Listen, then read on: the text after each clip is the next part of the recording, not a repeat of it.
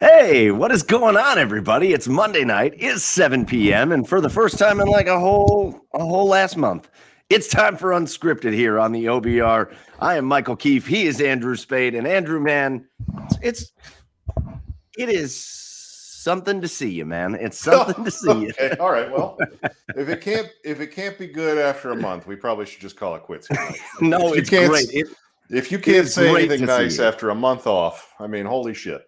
Well, first of all, I would never say anything nice. So, like, let's get that. let's get our business together there. I'm not going to just be nice to you all of a sudden Yeah. because I haven't It's seen you, you in like a month. it, it is great to be back. I I, I want to tell people I want to I want to share the unvarnished truth about what happened. you don't, eh, yeah, it's fine. Like, I'm cool with it. Okay.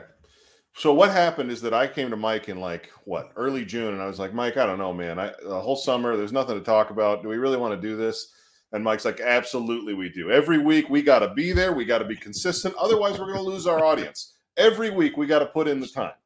And I'm like, okay, man. You know, like I appreciate Yeah. your, your hustle, your grind, your stick to itiveness. I was ready to take a few weeks off, but you aren't. You're not going to stop, and I appreciate that. And then every week for the past month, Mike has canceled. yeah. I mean, that's just, I can I cannot put it more succinctly than that. It has No, been a, a month straight of a text on Monday morning, like I don't know, man. I, I don't think it's going to happen. Yeah, yeah. Uh, uh, like It's great. It's the so The funny. The funny thing is, I went into all of those Mondays being like, "Yeah, I can figure it out, like a way to get away Yeah. from these commitments." And like, you know, this wasn't like going out to dinner with friends. No, I've I not know. been home. I've Yeah. not been home. No, I I know. It's it's just you know, summer is a lot. It always is between work stuff and then other Yeah. stuff. There's more things than there is time. Everybody's having to turn stuff down. So I'm not I'm not at all upset about it. I just think the arc of it was really really funny to go from me you know kind of pushing for it to then getting what I wanted, but in the weirdest way possible. Uh, I have to say though, I'm I am thrilled thrilled to be back, and I am I'm even more thrilled that we, even if we're talking about things that are still in the ha- in the future, they're in the very near future, which is exciting.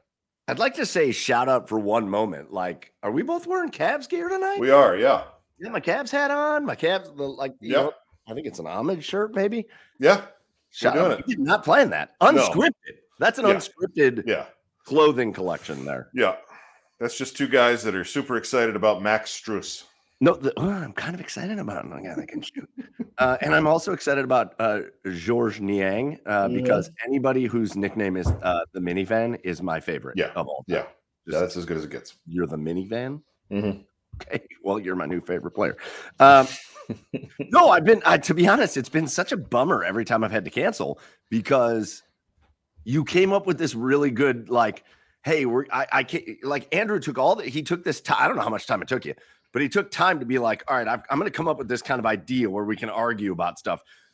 We're like, we know not a force thing, but like, I know we have differing opinions on this stuff. Yeah, And we did it on the last episode that we were on together. And Mhm. it was like, oh, that was great. That was, and then I was like, I can't, I can't do it again. I can't do it again. I can't do it again. So I hope you support that stuff because I thought it was a great idea. yeah. Next off season, maybe. But listen, like you said, Andrew, and and that's part of what's exciting here is like, shit, guys, guys, we've been through it. Andrew, those of you joining us live, maybe you're going to watch this on demand later. We've been through the shit. Mhm. It's over. Mhm. Training camp starts in like what five days? The end of this That's week. right. That's right. out in West Virginia or wherever they are, Mhm. Greenbrier. Although, okay, so I'm interested to hear, and and uh, we may hear maybe a little bit more in depth about this from some people inside the Browns on Garage Beer. So a little, Mm, very good. I'd be interested to hear, right? Like, there's this like, hey, we're gonna get out of Berea, we're gonna go, and we're gonna have this like.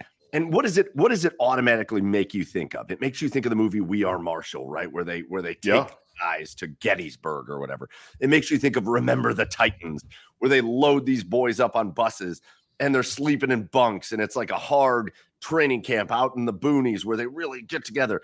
And then I'm like, that seems like it's kind of the idea here. We're gonna get away from everything and we're gonna go do this.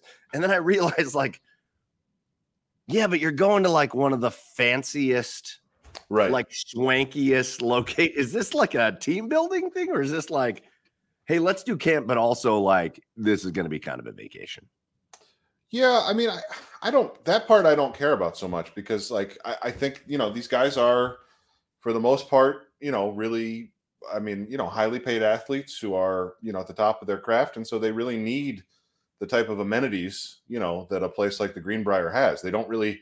It wouldn't be good economic sense for a billion dollar NFL franchise to cram a bunch of millionaires into dorms at a community college, right? Yeah, but get like, your asses into dorms at West North Central Pennsylvania the State Tech University. Right. Share a single hot tub. yeah. no, yeah, exactly. Right. Yeah. Like everybody's sharing one tube of Ben Gay or whatever. Like it's There's just it's not, it's not the best idea. So from that perspective, I think it makes a ton of sense to go to a place that has the space and the facilities to accommodate yes. real a real training staff and all that sort of stuff.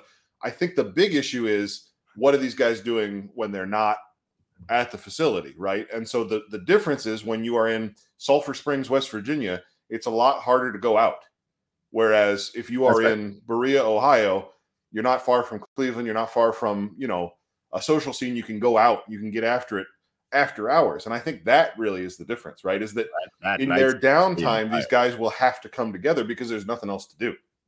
Be remiss. I mean, already you guys in the comments. Oh, I know it's going. You guys off. are also amazing, but already the, I don't know what happens on this show, but I love you guys for it. Yeah. On this show, these follow trains just happen. These these gifted subs. OG Philly, five gifted subs, and you can watch them come in in the comments. And then right after that, he's like, "I'm not going to be one upped." Here's Kevo six eighty, five gifted subs. Uh, shout out to you guys. Uh, you guys are awesome. Big time, big time stuff. Yeah, listen I'm with you. I guess it's not a bad thing. Like it's it's uh, it's it's why I've missed the show for the last month. Kind of those like work retreats where yeah. You know, it's yeah. It, it just made me laugh because I think of these old movies where they're off to these oh, like, absolutely hard yes. places to learn mm-hmm. lessons and like right. yeah survive out there. Right, one dirt field. These are adults. You don't need yeah. to do that, I guess. But like, yeah, I don't mind. I, I I don't mind it. I don't want to get off on the wrong like there's a lot of people that are like, what do you mean you're taking them out of Berea? And oh, that's against tradition or whatever. Like, yeah, tradition doesn't work, yo. like, right. it's not working yeah. here. That's been proven. So I don't mind. Mm-hmm. But, it, but it starts this week. And it does. It this week. Yeah. We, we actually, and and hold on, let me stop again. Yep. Red leader, five more gifted subs. Like we are, you, you guys are the best. You guys are the best. Thank Shout out. Yeah, uh, we're having a great time already. We're right here. We're right here to start talking about actual things. Just so excited. We're right here to start talking about. Uh, we, we've we've spent so much time trying to find the stuff to talk about. And is Myles Garrett a leader? And Deshaun Watson can he keep it clean? Mm-hmm. And oh, are the running backs really worth it? We've just been just hours of being like, what are we going to talk about? And now it's finally going to come down to okay, let's talk about in training camp which of the bottom side because like there's a lot of really fascinating things about to happen at training camp. Sure. Uh, where are these guys that are going to fill out this roster? You and i have talked a lot about kind of building up the bottom of the roster mm-hmm. raising mm-hmm. the floor and that's how you turn into a contender is when your guys get hurt the guys that fill in for them are not bad. Right. Uh, so you know where are we going to raise the floor? And it's it's all right here man. I'm pumped. I'm thrilled.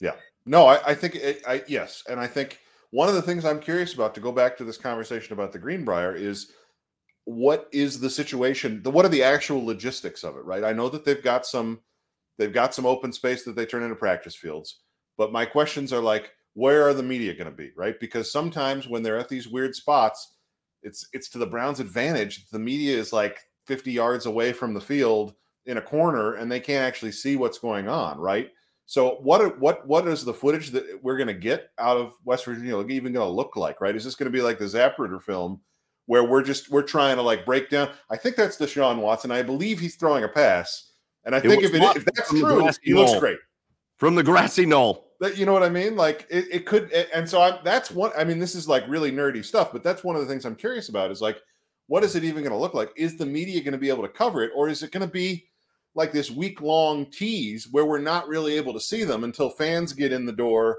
once they're back in Berea. Whatever it is, uh, I, I will say this, and, and you know my feelings on this type of route. Things over the last two years specifically have not gone well in Cleveland. Right. And it's for a lot of reasons. Uh, sure. You've had an injured quarterback, then you brought in a quarterback that gets suspended 11 games. you're trying to win with Jacoby Brissett. There's a lot of reasons why things haven't gone well, but I always appreciate let's try something new. Let's Mhm. try something Definitely. different. Let's let you know what? Let's maybe get away for the week and see if that's one of the things. I think there's any big positive that John Johnson leaves us with. John Johnson, I think when he was here, really shed light on um, successful teams that he's been a part of in the past. Yeah. Had a lot more camaraderie, togetherness, Yep. um, all of that. And he, when he got here, he was like, "Man, our our our wellness program isn't great. Our team isn't like getting together for things." And maybe he kind of sucked on the field, but he brought light to that. So this, Yeah. to me, seems like a, Yeah. a situation of them being like, "Listen, Mhm. we're going to try something new." Where Yeah. maybe this is, we're going to put ourselves all in one area and we're all going to get together and, and and grow as a team. Maybe that's not such a bad thing. Yeah. No, it's unclear whether or not he did anything to back up those criticisms, Oh, or no, if he, he was didn't do, just. he didn't do shit. Just like on the field, he didn't do. Well, anything. that's what I'm saying. Is it, it felt like he was just airing out the team's dirty laundry for the sake of of For sure. of you know, which you know is is kind of what Malik Jackson did when he was here too, which we can talk about in, in regards to the Myles Garrett thing. But um, but you're right, putting a spotlight on it one way or the other. I mean, it, you know, kind of reminds me of that NFLPA survey that the that they released. You know, uh, what was that ahead of the owners' meetings? Yeah, I I, think. thought that was really cool. Yeah, yeah. Y- yeah and it's it's that sort of stuff where you know i think as we, we're seeing a little bit of a, a shift more broadly in society specifically within the nfl of these players kind of arriving with a little bit more of an entitled mindset and i don't mean entitled necessarily in a bad way i just mean that they understand that there is a standard i mean Yeah. there are college facilities that are nicer than some nfl facilities now oh, right Oh, for sure. A Yeah. lot of them. I know. Yeah. So so if you're a player that that went to Alabama or went to Texas and you get into the NFL and you go to Cincinnati, it's like what what are we doing here? I know I know the Bengals have more money than Texas. I mean, it might be close, but it's you know. I, yeah, I was going to say I don't know about that. but know about but my, that. my point is is that th- these guys understand the money in the business and they understand that, that there's a standard that they can expect because they've been exposed to it even at lower levels, right? yeah, correct. So there's there's a less less hesitancy on the part of the players to say this is not acceptable, whether it's culture issues or facility issues, whatever. And I think the Brown this move to the Greenbrier, the way that they're restructuring their facility, which is also you know work that is ongoing, this is all in response to that sort of feedback for sure. Yeah, uh, the comments have been great. By the way, I didn't know we were going to get into West Virginia comments, but Oh, they, uh, they're killing OG Philly says, yeah. "Well, they're going to learn about Right. the opium epidemic." right, Uh, Yeah. This is my favorite, Kevo. Man, this is the comment of the night. West Virginia, come for the meth. Stay because you sold your car for the meth. yeah and and listen i mean i'm from ohio uh, you know i well there's a soft spot in my heart for ohio but ohio taking pot shots at west virginia is very funny to me because No, it's not. basically it's one not. big state What? You've never, you've never been to West Virginia. All right. what are you talking about it's very different. It's a very different place. well Be then like you've never been to southern Steubenville. ohio Well, yeah, okay. Well, nobody, nobody claims that. That's not part of Ohio. That's part of West Virginia. that's what i'm saying Are you talking about Steubenville, Ohio, West Virginia? Yeah, normal place. exactly yeah yeah we're talking yeah that's exactly we're talking about portsmouth Yeah. So listen, training camp starts this week. They're going off for a week to West Virginia. They're coming back here after that. I think the first open training camp to the fans, August 1st, I believe. And we're, I mean, we are so close to, and again, remembering the Browns have four preseason games this year. Uh, uh, so we're, we are right on the doorstep of the Hall of Fame game. yeah And then it flies like that. That to me Yeah. is when it flies. You get through training camp, you hit the first preseason game, and all of a sudden it's opening day. Uh, so we are there. And and real quickly, speaking of the Hall of Fame game, I do want to bring this up real quick uh, because this is something that we're going to be a part of here with the OBR. Uh, so we got a fun little read here. Uh, but calling all fantasy football fanatics, join the OBR and the nation's foremost fantasy football experts at Fantasy Football Expo 2023 in Canton, August 11th through the 13th, uh, which is the weekend following Joe Thomas's induction ceremony. And they just announced today, I think he's going to be the final speaker. So he's like That's the right. keynote, as he should be, as he should be. Uh, fantasy Football Expo weekend is filled with everything you'd expect when a bunch of fantasy football enthusiasts and fans get together for a weekend. I don't know what that is, yeah but it says parties. right So that's cool. Yeah. Fantasy drafts, Pro Football Hall of Fame, more parties, and a ton of fantasy football information from the top fantasy football minds in the country. And yet, you know, we're going to be a part of it with the OBR booth 24 in the expo hall on Sunday. And we're also going to be wandering around the festivities on Saturday. So if you're interested in joining, get more information and tickets at the fantasyfootballexpo.com. Uh, yes. Um, I don't know why Fumble thinks strippers is a part of this, but pro- I doubt it. And Yeah. Not in Canton. No. no, I, I think I think less strippers, more like spreadsheets, right? More like Yes. more like customized spreadsheets for your fantasy football draft to help you like win your league. I think it's more that it's more like Yes. dialing it in for a, a, a tight end premium, wide receiver, you know, half PP, you know, like really dialing in that that that spreadsheet so that you can absolutely dominate your draft. I think that's probably more the vibe. I think it's going to be cool though. I think there's going to be Yeah, some big name, big name fantasy football people there, and and Mhm. frankly, just even if you're a casual fantasy football person, to go down, spend some time at the Hall of Fame, hang out, come hang out with us on Sunday. Uh, It'll be fun. It'll be fun. Yeah. Make sure you check it out. All right, gonna be a good Andrew.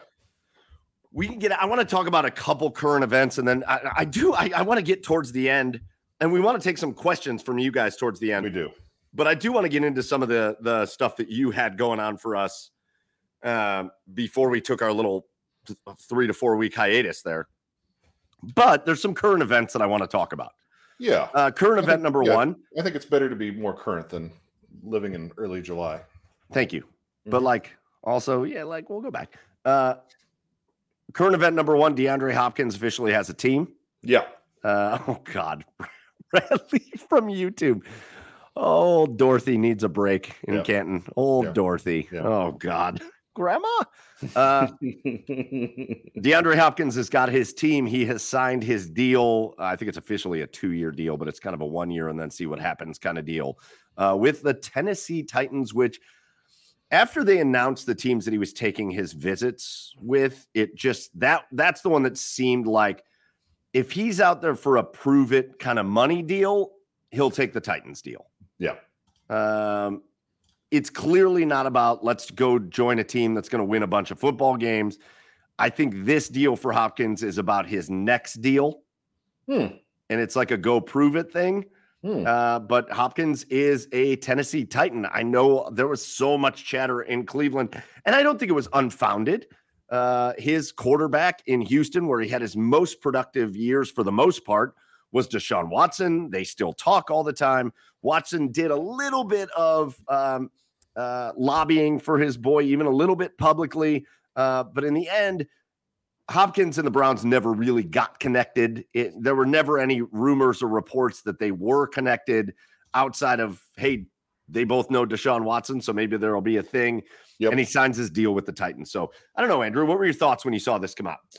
Uh, I talked about it on uh, Jake's podcast a little bit last, or yeah, I guess the podcast that came out today. I I would I would uh, sort of categorize my emotion, my reaction as disappointment, right? Because I was of the opinion that the Browns, you know, if they could get him for a, a decent price, should be interested. It's clear that they weren't at the price that he got from from Tennessee, and I think, you know, I, I heard some reporting from Joe Rexrode, who writes for the Athletic, uh, on the Titans, that you know basically was nobody was offering what the Titans were offering, and so I think, you know, I, I mean, I I would disagree with you a little bit, Mike. I think this is more about him trying to make as much money as he can before he leaves the league. I think this is probably his last deal, and I think he'll probably retire after this. So, you know, I think he's trying to maximize his earnings, and a lot of those incentives are tied to production. And he has the he has a clear path to a ton of production in Tennessee because there's really nobody else that's a proven pass catcher there. So he becomes a clear number one target in an offense that you know he has some familiarity with Real Tim shitty Kelly. pass thrower. There's a real crappy pass thrower there. Yeah, I mean, I, I don't hate I don't hate Ryan Tannehill in the right Yeah. system, and I, I I think Tim Kelly did some nice things for Houston when he was their offensive coordinator. Uh, I think it was what two years ago with uh, Yeah. David Culley. I think it was. I can't remember or three. Anyway, my my point is just to say that I think Hopkins is looking just to make a little bit more cash, and that's understandable. But I think because of that, the Browns were never in the conversation. So I'm disappointed from that perspective, and I'm also disappointed because I think this really does raise the Titans into nobody's going to want to hear this, but in the same relative realm of where the Browns are right now. And so it's another contender uh, in the AFC. It's a very crowded playoff picture, and the Browns play the Titans week three, we know Tennessee's going to give them a game. They always do. So uh, I, you know, I don't like to see that either. I'm not going to disagree with the last part that you just said. Like, oh, Tennessee could be because uh, they should all be games. It's the NFL, but like this signing doesn't do anything for Tennessee. Oh, I disagree strongly. Oh, this signing does not. This signing does not make Tennessee. I don't. I don't know where DeAndre Hopkins does not make Tennessee like a playoff contender. I disagree, especially their the defense might make them a playoff contender.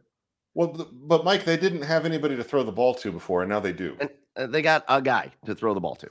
Well, that's how, what, how many that's, how many how many how many really good teams have we seen with really good one guy wide receivers that have been terrible? No, I, your point's we've well been the Browns. You're we've t- been yeah. that team. No, your point's well taken. Time. But I, I think what happens is Hopkins, if if that's the case and Hopkins draws coverage, then that gives room for Chig Okonkwo or Treylon Burks to develop. Yeah, well, they yeah okay. I, I, to me, this doesn't. I, this doesn't. I think those guys me, are good as the second and third options on an offense. This signing could have made me look at a team like the Browns, like maybe Baltimore, like maybe the Jets. There could have been a few teams that he went to that would make me look at those, like the Chargers or something like that, that would make me look at that team and go, ooh, based on all the other things they got, adding him levels them up. He doesn't do that for Tennessee. In my opinion, he does not do that for Tennessee. Okay. And for Tennessee, he's just he's going to go be a really good player on a really average team. That's that's exactly what's going to happen there because your quarterback sucks balls. Like I'm sorry, Ryan Tannehill is brutal. He is he is below average in the NFL, and he never will be anything other than that. He's had good wide receivers in the past. Tennessee's had good wide receivers. I don't think they're going to be anything different, anything special. I think their defense is going to be okay. I think, uh, yeah, it just doesn't do anything for me. It doesn't do okay. anything for me. I, I it, mean, I, me, I would just say that that's really underrating what the Titans did even last year. To me, this signing moves no needles. Okay. Like I would still pick Tennessee to finish. Oh, oh, oh, I'm not talking to you. My watch always thinks I'm talking to it. Yeah. Uh, to me, I would still pick Tennessee to finish in the exact same spot in their division as I did before. Which is it doesn't it's probably second. Okay. All right. And and out of the playoff picture. Yeah. I, I mean, I just I just think, you know, it hit them having now a proven pass catcher. I think Tim Kelly can do an okay job with their offense. I think it it with their defense, I think their defense has a chance to be a top 10 defense. That's how I feel about their defense. Sure. I agree with that. So so in that case, then if their offense can be league average, that's a, a playoff. That's a, that a team that is in the playoff conversation. And we've seen Mike you, Vrabel I think, I think you have quarterbacks that's going to. Uh, you have a quarterback that will more actively lose you games than win you games. Uh, yeah, I, I and, and, and this just, is the thing. Yeah. We had this discussion. I was on with Brad on All Eyes on Cleveland, and I loved it. We talked about all these things, but the fact of the matter is, and this is why the Browns seemed so desperate to go get Deshaun Watson, and it better work. The whole thing about all of this is none of it matters if you don't have the quarterback. Sure. No, you're not winning if you don't have the quarterback or if you don't have magic, right? Look at all of the Super Bowl winners. They've had their quarterback or they had ma- the, the, Eagles when they won the Super Bowl. It was just, it was like a magic run. You went on a magical run. Otherwise, you got to have your quarterback. And they yeah. don't have that. Yeah, I think we maybe disagree a little bit on who Ryan Tannehill is. I think that oh, he has sure. su- I think he has suffered for lack of offensive cohesion there in Tennessee since Arthur Smith left, but I think Tim Kelly is is a better offensive mind than what they've had and so I think they'll they'll kind of recover a little bit after what was I think it was two years of Todd Todd Downing or maybe just one, but anyway, he wasn't it. So I you know I think they will.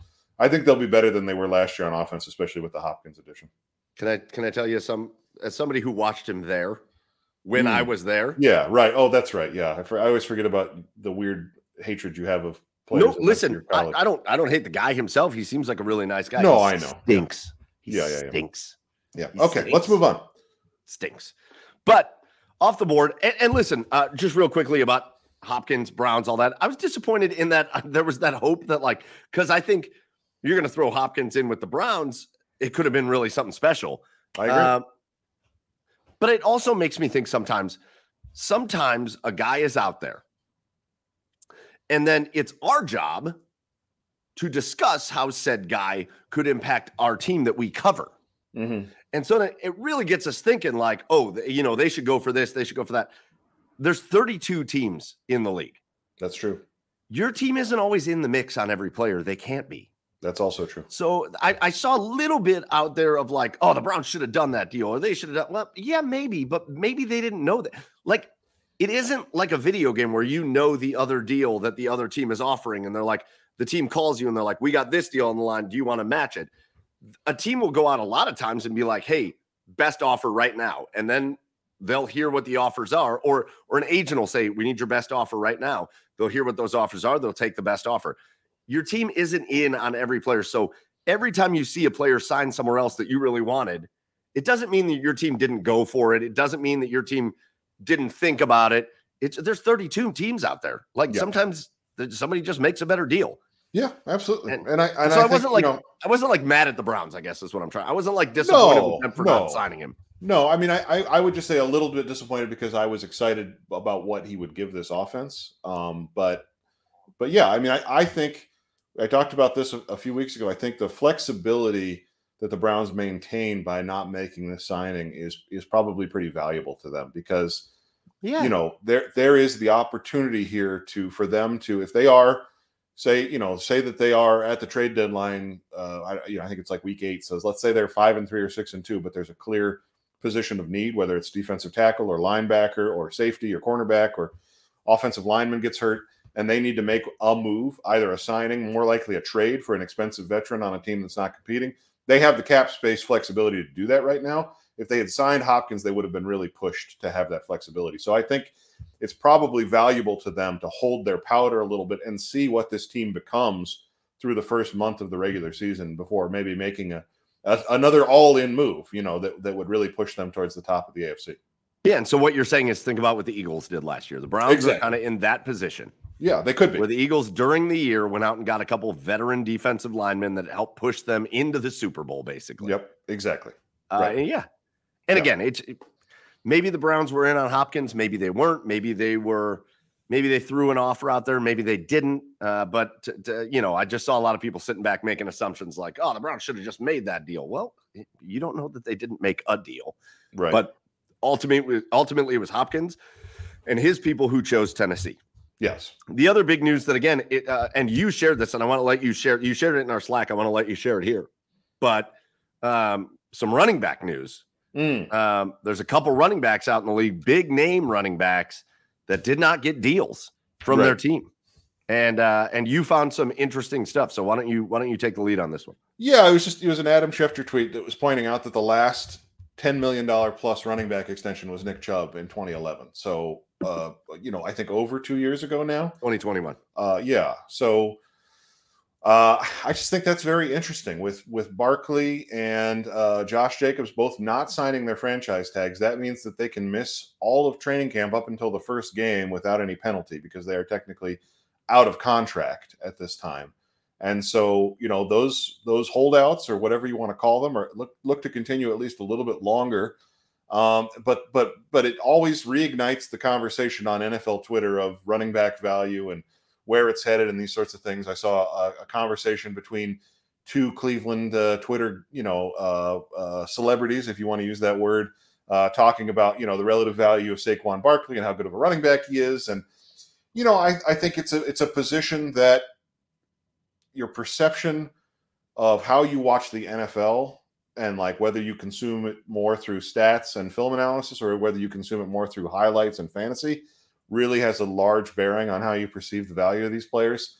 Uh, you know, I, I, think the Giants rightly don't see Saquon Barkley as a difference maker for their team going forward. And there's other people, you know, that think, oh, he's one of the better running backs in the NFL because when he hits a big run, he looks basically unstoppable. But that's, you know, that's not really on a per play basis reflective of his talent. My point is that the Browns, in some way, despite really kind of getting a, at the time, favorable deal with Nick Chubb, did kind of uh, set the market and then kind of back away, or, you know, the market kind of backed away from that. It was really seemingly high tide for running backs when uh, Nick Chubb signed that deal you and I don't view this the same, but I wouldn't say I view it in terms of highlights and fantasy. I think there's a middle ground, and I think that's what happens in a lot of these conversations. Is got you know, it's it's the same thing in everything in life. Everybody just splits to the edges where, oh, running backs are wow. What about like guys like Barry Sanders and Emmitt Smith? And it's not that, but I think on the analytics side, there's um, it's too leaned into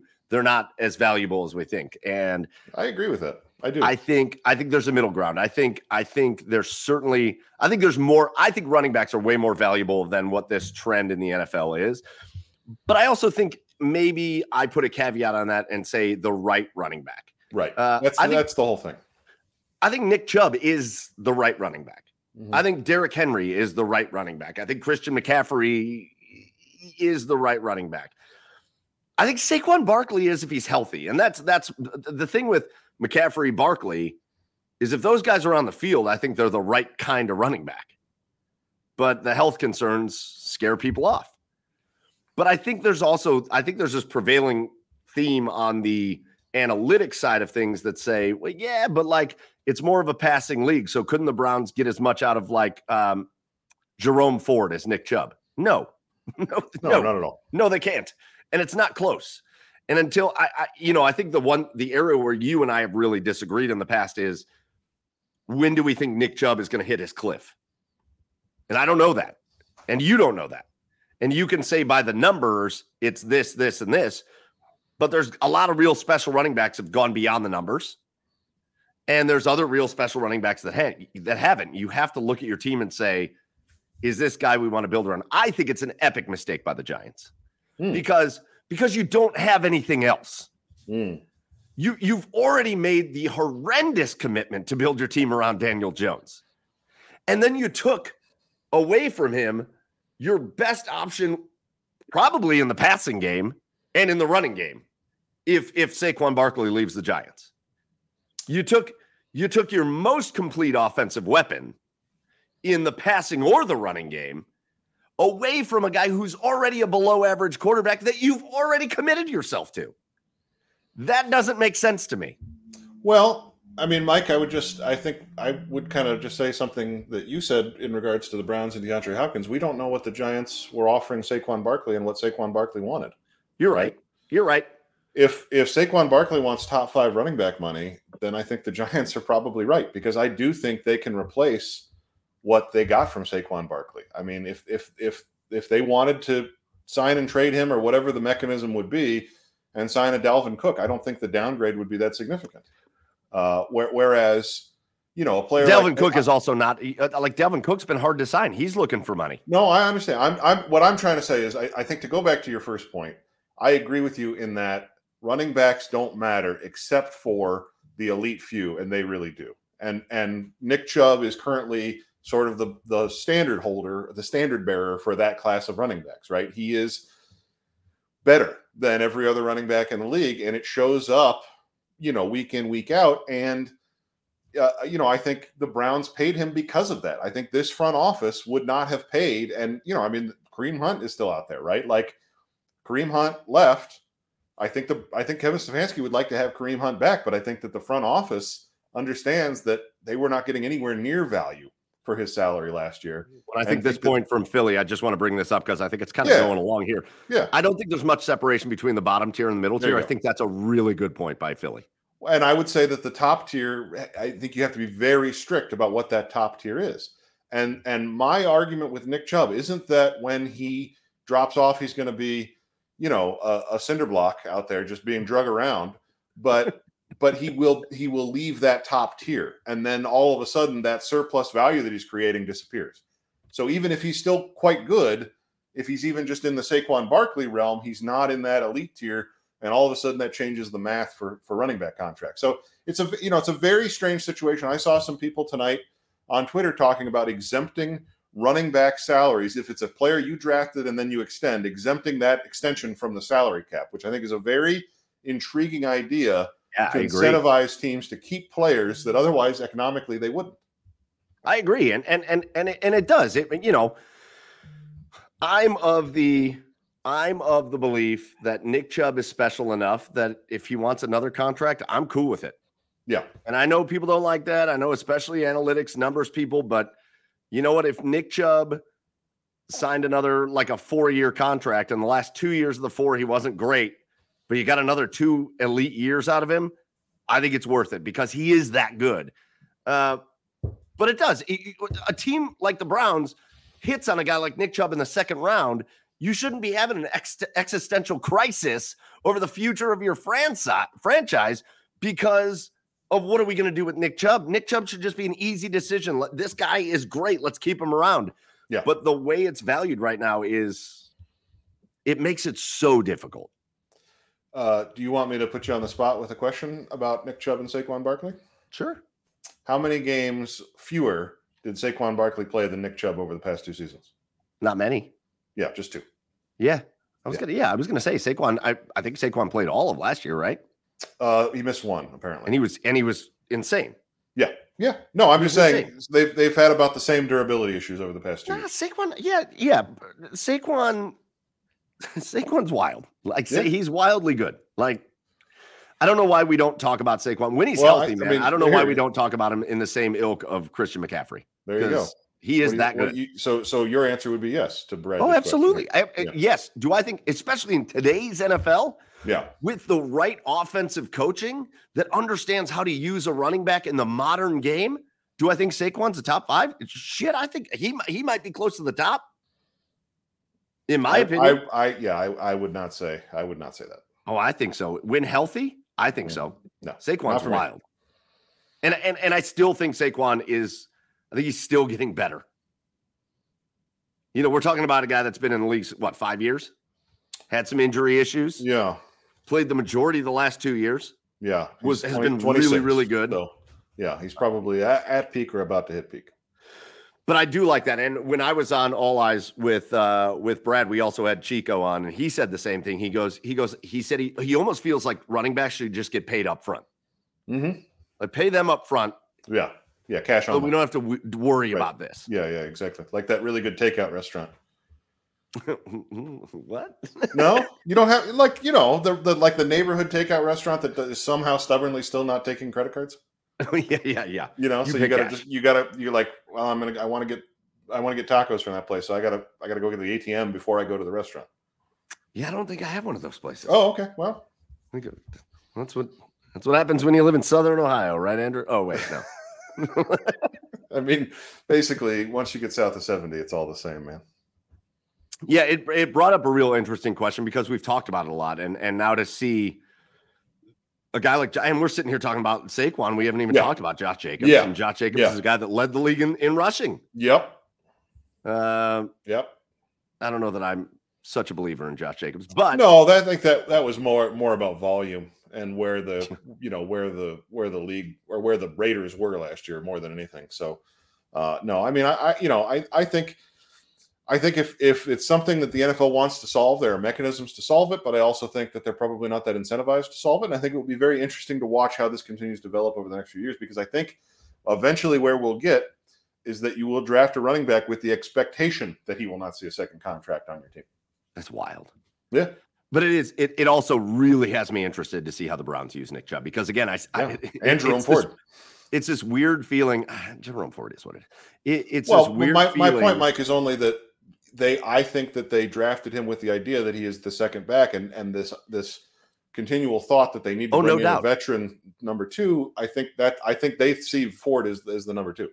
Yeah, and there's plenty of veteran number twos that they could have brought in. I don't think Right, there was exactly. even That's there was point. they were they were never really. I mean, they were tied to a couple guys, but nobody Right. that would have been like, "Ooh, nice signing." It was all like, Right. "Oh, that's good for depth."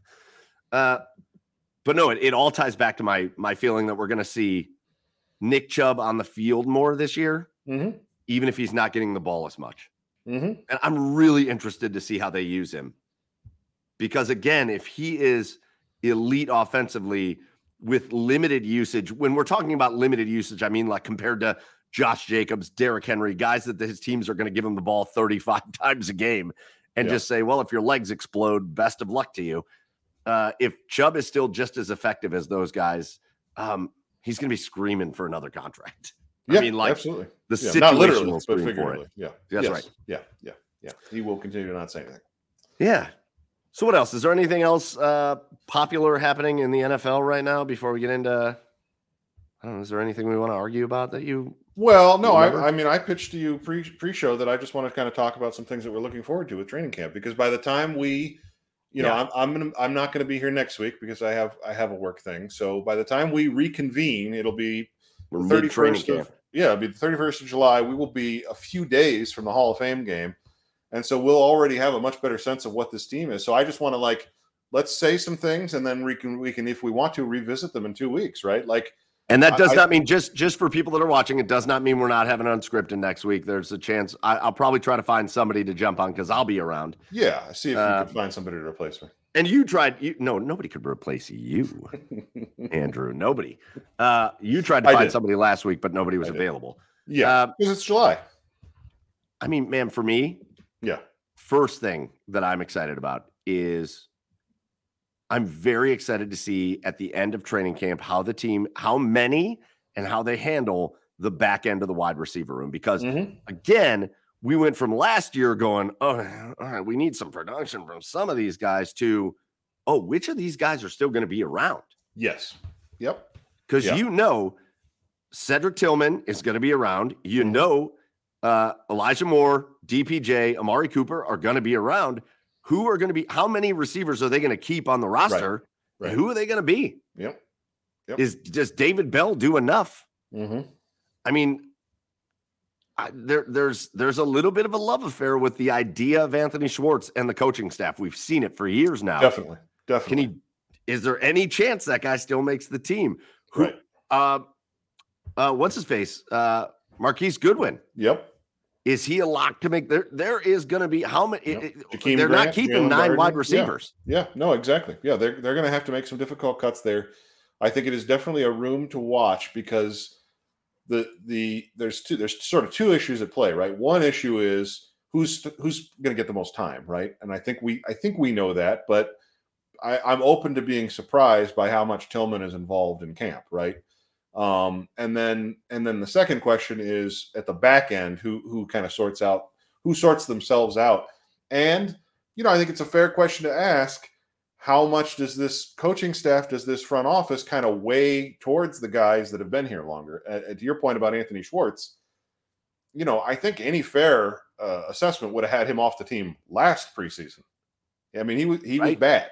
Oh yeah, he was bad in training camp, and he was bad in preseason last year and he was still on the roster the entire year because he's a third round pick. You've got that invested. I would hate to see them do that again this year, considering how much talent they've brought in around him that should be pushing him off the roster. Right. But I mean, look what, what's improve. happening right here. Philly says, no way Goodwin doesn't make the roster. Okay. Kevo says Bell's going to make the team. Okay, well now you got six. You, are you're you're, you're locked six. into six that right off six. the bat. Exactly. Yep. And that and and really, I mean, DPJ can do the punts okay, but but they do have two true returners in Darden and Jakeem Grant. So right. if you keep one of those guys, now you're at seven, which means all those other guys have got to go. And it correct. You are not keeping more position. than seven. No, you can't. You just can't. Do you, will they keep? Do you think they keep seven?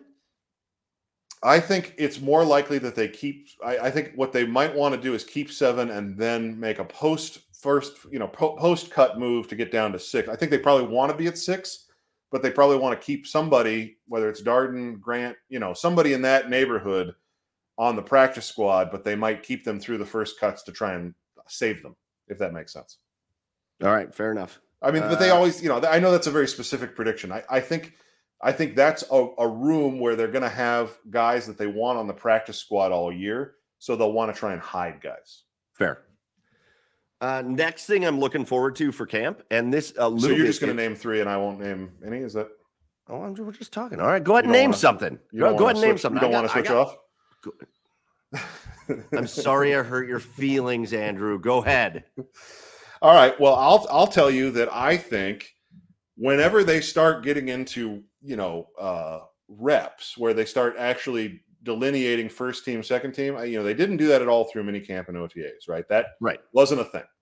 It's it's typically not. At some point, it might even be after the Hall of Fame game. Some point in there, we're going to start to see who the second and third team is. The, the the unit I'm most interested in is the linebacker unit because guys like Jordan Kunaszyk, Tony Fields, Sione Takitaki have gotten so much love over the offseason that I'm really kind of curious where it all shakes out there. I know it's not the sexiest position, but they don't really have a ton of like incumbents. I mean, I know Walker's back, but he's coming off of an injury you know, I you would assume that JOK is a starter, but the love that Jordan Kunaszyk got in the offseason, you know, from, from the defensive coordinator, I think is significant. And I think it will be interesting to see how they deploy their linebackers, who's getting run with whom, you know, what that group looks like because I that's that's the area that has felt the thinnest to me. You know, we had PFF yeah. and other uh, other publications talking about adding like Myles Jack, something like that. Uh, but they, I think they like the guys they've got. I'm interested to see how they use them. Yeah, I'm re- I'm really interested too. And and and again, I uh, I always find myself a little bit on the outside of the conversation when it comes to all you all the OBR guys. Because a lot of guys are so driven by the numbers and the the the analytical view of things. And again, when it comes to linebacker, I always have to kind of recuse myself because yeah, maybe you could say it's not the most important position, but I've also my whole entire life in the modern game, even the best linebackers are the biggest difference makers on a defense. Like that, has been my whole life. Yeah, it's a lot like and running back, right? It isn't just the 80s, it isn't the 90s. It's it's I mean, even modern linebackers, the best ones are the when you get that special rare breed of linebacker yes. that can cover and rush and play the run and play the pass and do everything, he's just as valuable as literally anybody else on that defense, if not more. Yeah. Because he's right. doing it You're at right. the toughest part of the field to do it. Yeah. You talk about Fred Warner, for example, right? He affects yeah. the game at all three levels. Yeah. you don't know which one he's going to be affecting on every play because he can go anywhere. I, I, think that's a great point, and I think the you know so just to add on to what I said, if if Schwartz can somehow get JOK, Schwartz and Tarver can get JOK even into that conversation, it would be such a huge step for this defense. Yeah, and and and listen, I'm a big JOK guy. I think he is he is that versatile guy that can be so good on so many levels. Mm-hmm. I don't know that the Browns have that guy on the defense though. Like the, no, I don't think they linebacker. do. But, so, but I'm hopeful. You know, my, I mean, I want to. I want to believe. It's real interesting. I mean, we we've made pushes for guys in the past. I have a little bit of hope for Tony Fields. Uh, yep. I think he showed enough last year to make me go, all right, maybe this guy is a late round pick. Because again, as a late round pick, you've got to give him if you if you have the ability, you've got to give him time to develop. He's a, a, late round pick for a reason. Yeah, a good Tony athlete. Fields did a lot to show last year that like, oh, mm-hmm. he's kind of developing into mm-hmm. something. Yep. I don't know what it is. Right. But at the same time, guys got to make leaps. Yes. Yeah. Takitaki can't just be the same old Takitaki. For for for him to be a part of an elite defense and and and turn this linebacking core from something that's like how are they going to be to, oh, that's a pretty good linebacking core? Takitaki can't just be the same thing he's been. Like, yeah. oh, he makes a good play every now and then. Right. It's not good enough. JOK's got to be out on the field. Now, again, I don't he suffered an injury last year. He played all year the year before. It's not it's not it's not like an injury concern for me, but he's got to be out there. Yeah. Well, I mean, I, I you know, uh, we we made a lot of some comments that Jason Tarver made at the end of minicamp, specifically saying that he wants to see JOK at a at a bigger weight because, and he said this, sure. because it's not about any one play; it's about the the aggregate, right? Over time, holding up, and so, yep.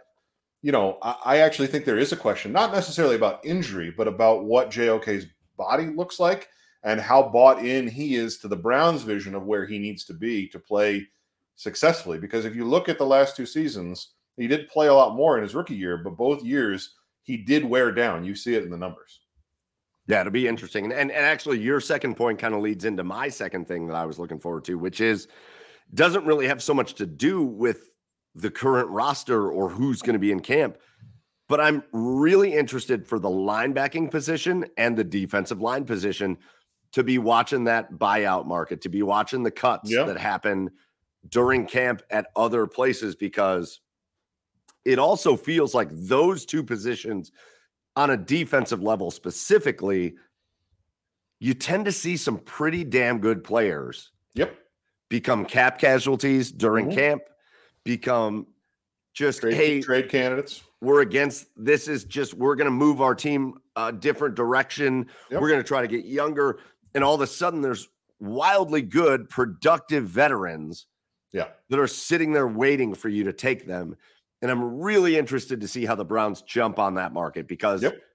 like you said before, I think the way the Browns have structured specifically their defense, they should be an active player in the buyout trade cap casualty market. And I think they could bring in a player that would it's going to maybe drop somebody's jaw. Like, whoa, the Browns just picked up who Right. on a one year deal Mhm. uh, to be a really big, impactful player for this team.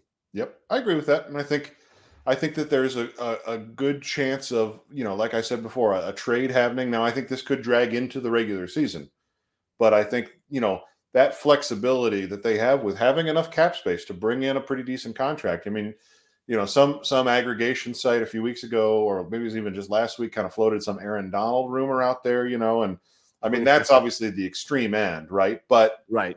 but but the idea is is that I mean to, to your point, Mike, there are teams that have players on their roster right now that they don't really intend to go into the season with, but they're holding them because they understand that often training camp creates value through injury or, or disappointing production, those sorts of things, and, and teams realize we need one more guy. We need one more guy to finish our defensive tackle room, our linebacker room, our you know our cornerback room. The Browns the Browns get to to the third week of training camp. It's like we don't really have a nickel cornerback actually, and we would really like to have one of those for the season. And so they got to make a move. So yeah, I mean that's that is absolutely the flexibility that they've maintained uh, with the cap situation that they have that they can add one more truly, you know, I mean I don't want to oversell it, right? But a difference making player. Right. Yeah. So uh, uh, another thing that I'm really looking forward to, and this is, you know, this is this is classic, uh, you know, uh, two sides of the same coin situation, right? Because we Sure. have talked at other times about how the offseason you're content starved and you just any clip that's posted, you, you know, everybody loses their mind, right? Deshaun Watson throwing in a seven on seven, throwing on air, makes a makes a throw to the back corner of the end zone, and and you know it, everybody just Laser wild, right? beams. Exactly. Yeah. He's exactly. back. Right. Exactly. He's yes. he's him. right. He yeah. is uh, him. yeah. The eye emoji proliferates. Right. So so that's that's one side of it. But the other side of it is at at, at some point. I mean, you said I think it's like the first or second day of August. They will actually be in Berea for a full team practice that's open to the public. And you know our, our our guy Jake Burns, other people that that you know understand the the nuances are going to be watching, and they're going to be looking for the signs of where this offense is headed. And we haven't really seen those yet because they control media access to the uh, to the you know practices during the offseason so heavily that training camp is where you see those glimpses, and then even a little bit into the preseason games because I know there's no chance that Sean Watson plays in the Hall of Fame game. I think we agree on that, but Kellen I, Mond see, is I said to something different. I I, You think, I don't he's out there in Canton?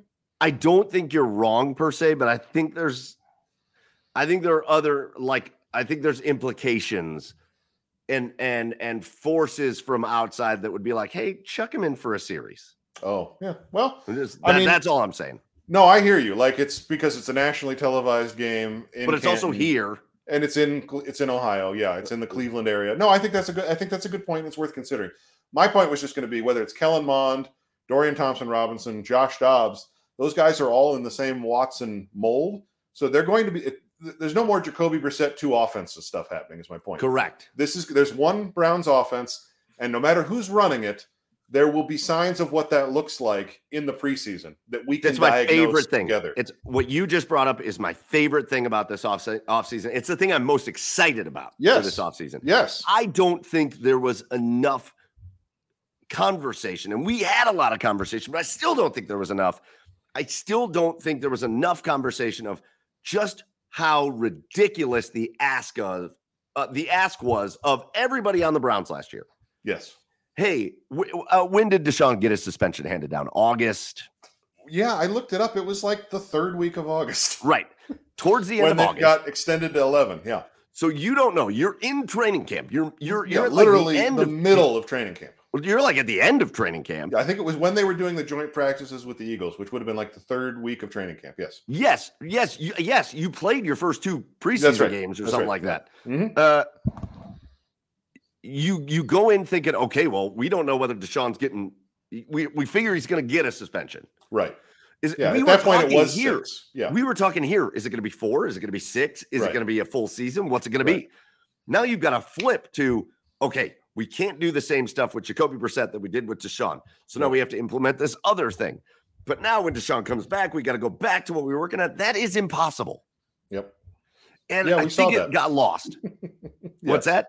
We saw how impossible it was they proved it was impossible I, I mean, think you it know, got lost. Yeah, no, absolutely. That's a that's Mike. That's a great great point. And I was just having this conversation with Jake on his podcast that I I think through the course of the offseason we've kind of untangled, you know, all the different. You know, it's like you know that that cord bin that everybody has in their basement, right? Where you, like if you have a Right, right. an extra Ethernet cable, that was the. Browns' offense in 2022, and trying to pull that apart is what we've been doing all offseason. What happened? And I think uh, I'll just restate it here for the folks that are watching uh, on this stream. The Browns had two offenses. They truly did. They had the Jacoby Brissett offense, and then they had the Deshaun Watson offense. They went down to Houston. They they installed and ran the Deshaun Watson offense for one game, and it wasn't that Watson struggled. I mean, he did, but that's not what was really concerning. It was that everybody else struggled. So everybody else on the offense was not ready mid-season to switch offenses. So they ran one game of the Deshaun Watson offense and then went back to the Right. Jacoby Brissett offense for the final five games of the season. And so then Watson was the main guy struggling because that's not an offense that he's ever played in. So we It's I- I wild. think- That's wild. Exactly. And and asking them to do that, switch and then switch back and expect results. Now, you know, I don't want to like use that as a blanket excuse to cover all of the other issues because I think there are other issues to talk about. But Oh, my, sure. my my point is that's over. And and and so no matter who's running it, no matter who's on the field, we will be seeing what the Browns offense in 23. Now, again, it's not going to be the whole thing, obviously, because they got Cincinnati week one. So they're going to be really close to the vest with this. But we are still going to see some stuff that will give us indicators, signposts, if you will, of where the Browns are headed in 2023. It's very exciting. My my last thing I'm super excited about, Andrew, for training Yeah. camp is um, the the the coaching shift and to hear everybody's impression of it. Exactly. You went from Kevin Stefanski Mhm. and Alex Van Pelt on the offense, and Joe Woods, who's kind of personality wise Kevin Stefanski ish, kind of you never really heard from him, Yes. and Mike Priefer, and it- you went from that group to okay, we fired those guys.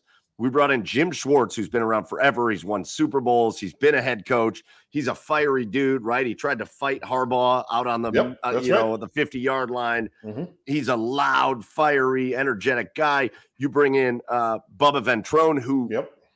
you know he's going to have a little motivation because of his career here. Definitely. Uh, And he wants to be a head coach. I'm very, very interested to hear from both the media, like like our, our buddy Fred, Mhm. or or the players.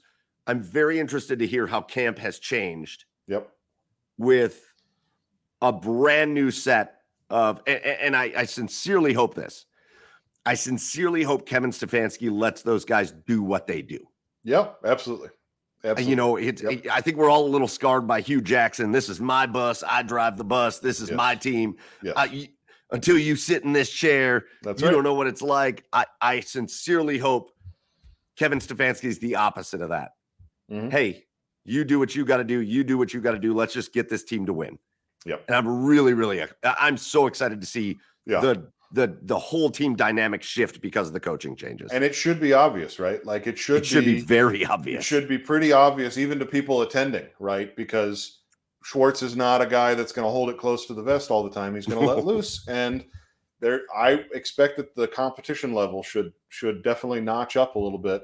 Especially, I mean, I know that those practices with Philadelphia are in Philadelphia and obviously closed to the public, but I still think we're going to hear some things and you know maybe see some things from that. That you know we do hope that there's a tone shift because you know, there were scheme issues with the defense last year. There were personnel issues with the defense last year. But I, I think that we can kind of agree that one of the issues was an issue of attitude and willingness and want to. That's it. and that can't happen on a defense in the in the NFL. It really can't, especially if you want to win anything. It just doesn't have any place. That's it. Yeah. All right, man. Well, listen, we're towards the end of the show, but you got one more thing to be excited about. Tell me. Well, I, I mean, thing to be I, I think you know I probably used my best thing for second, but I, I think you know the other thing the that- old adage is save Yeah. the best for second. Yeah, that's what they say.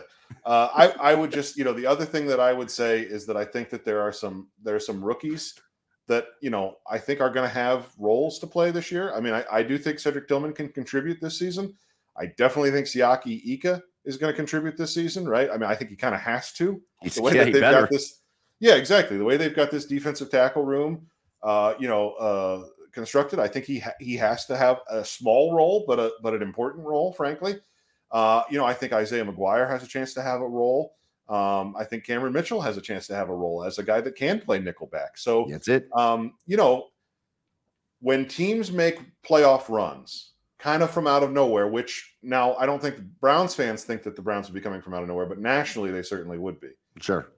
Uh, it it does rely on players that are drafted, you know, that year kind of showing up, and we haven't really seen. I mean, we definitely saw MJ Emerson last year, but we haven't seen enough of it in my mind in terms of well, that guy really, you know, really kind of came out of nowhere and contributed right away. And so I want to see some of that this year. I want to see some of these guys that they took that are, you know, don't really fit the quote unquote age guardrails, right? Guys, I mean, Cedric Tillman is an older player.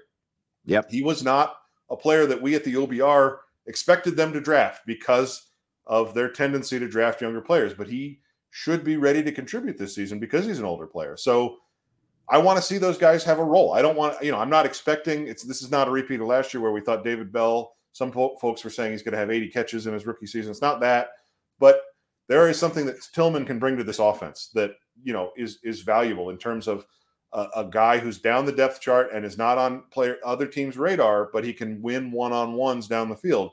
That is, there's there's a role for that in this offense, especially with his size and speed combination. So uh, yeah, that I think I would be excited for that. I want to see and and training camp is always the time, right? It's always the time where these guys that are kind of you know b- below the radar, not somebody that you are familiar with, you get to see them play. Like I'm even curious to see what Dawand Jones looks like because I don't think he's going to play this. We hope he doesn't play this year, but if he can impress, it starts that trajectory of this guy might be able to replace Jack Conklin in a year or two, right? Or can Dorian Thompson Robinson carve out a role as like the backup court? I mean, so I just, you know, I love these guys kind of coming in from nowhere, and I think uh, not nowhere, but but but coming into a team and earning a spot. And I, I think you know they drafted some players this year that have a chance to do that.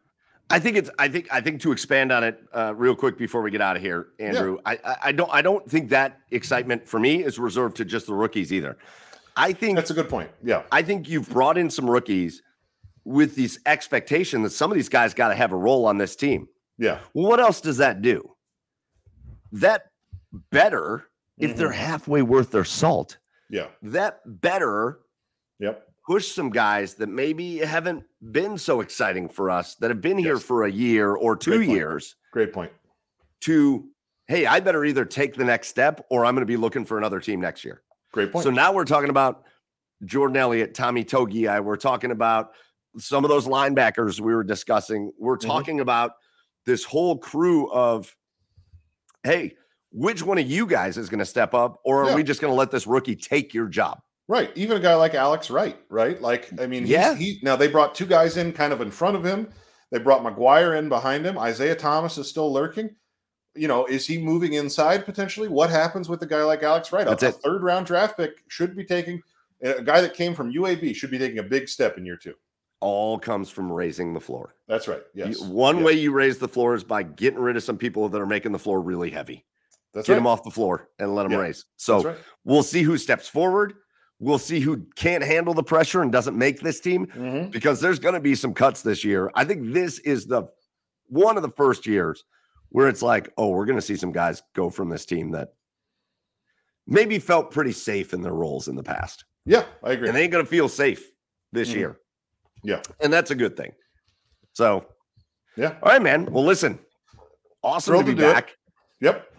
I look forward to talking to you again in two weeks. Yeah. Well, like I said, let's let's you know try and keep in mind what we said, and and you know we'll check in in two weeks. I mean, yes. I guess the Browns still at that point won't have been in Berea yet, but but still we'll have a better It'll sense right of some there. of the answers to these questions. Yeah, exactly. So I'm looking forward to it, and I and I think you know I, I will just I know that you'll plug the OBR. I just want to plug we are going to have exhaustive training camp coverage at the OBR. Oh, yeah. So please, on a daily basis, be checking in with us because we are going to. Even this week, we've, we've we're starting to gear up our training camp previews. Uh, Jake Burns has got a 53 man roster prediction that you can go read right now that kind of breaks the whole thing down. We are going to cover it from every angle, so please be with us there on the OBR on a daily basis. Yeah, I totally agree. The OBR, the best Browns coverage you're going to get out there uh, analytically uh, from a perspective of numbers, but also just knowing the game. Uh, the best coverage you get is on the OBR, and we're there, guys. Uh, the next unscripted, which will be, I'll find somebody to do it with me next week because I'll be bored. So I'll find somebody to jump on with Yep. me. Uh, so we'll be back next week. But once we're back next week, the Browns are going to be heavily into their away from home training camp out at the Greenbrier in West Virginia. We'll talk about the reports that have come out of that. We'll talk about so much more, but it's been so good to be back. Uh, we appreciate you guys, everybody that joined us live here tonight, all of you that jumped into the comments. You guys were awesome. There were too many comments to even read as we went Yep. through it.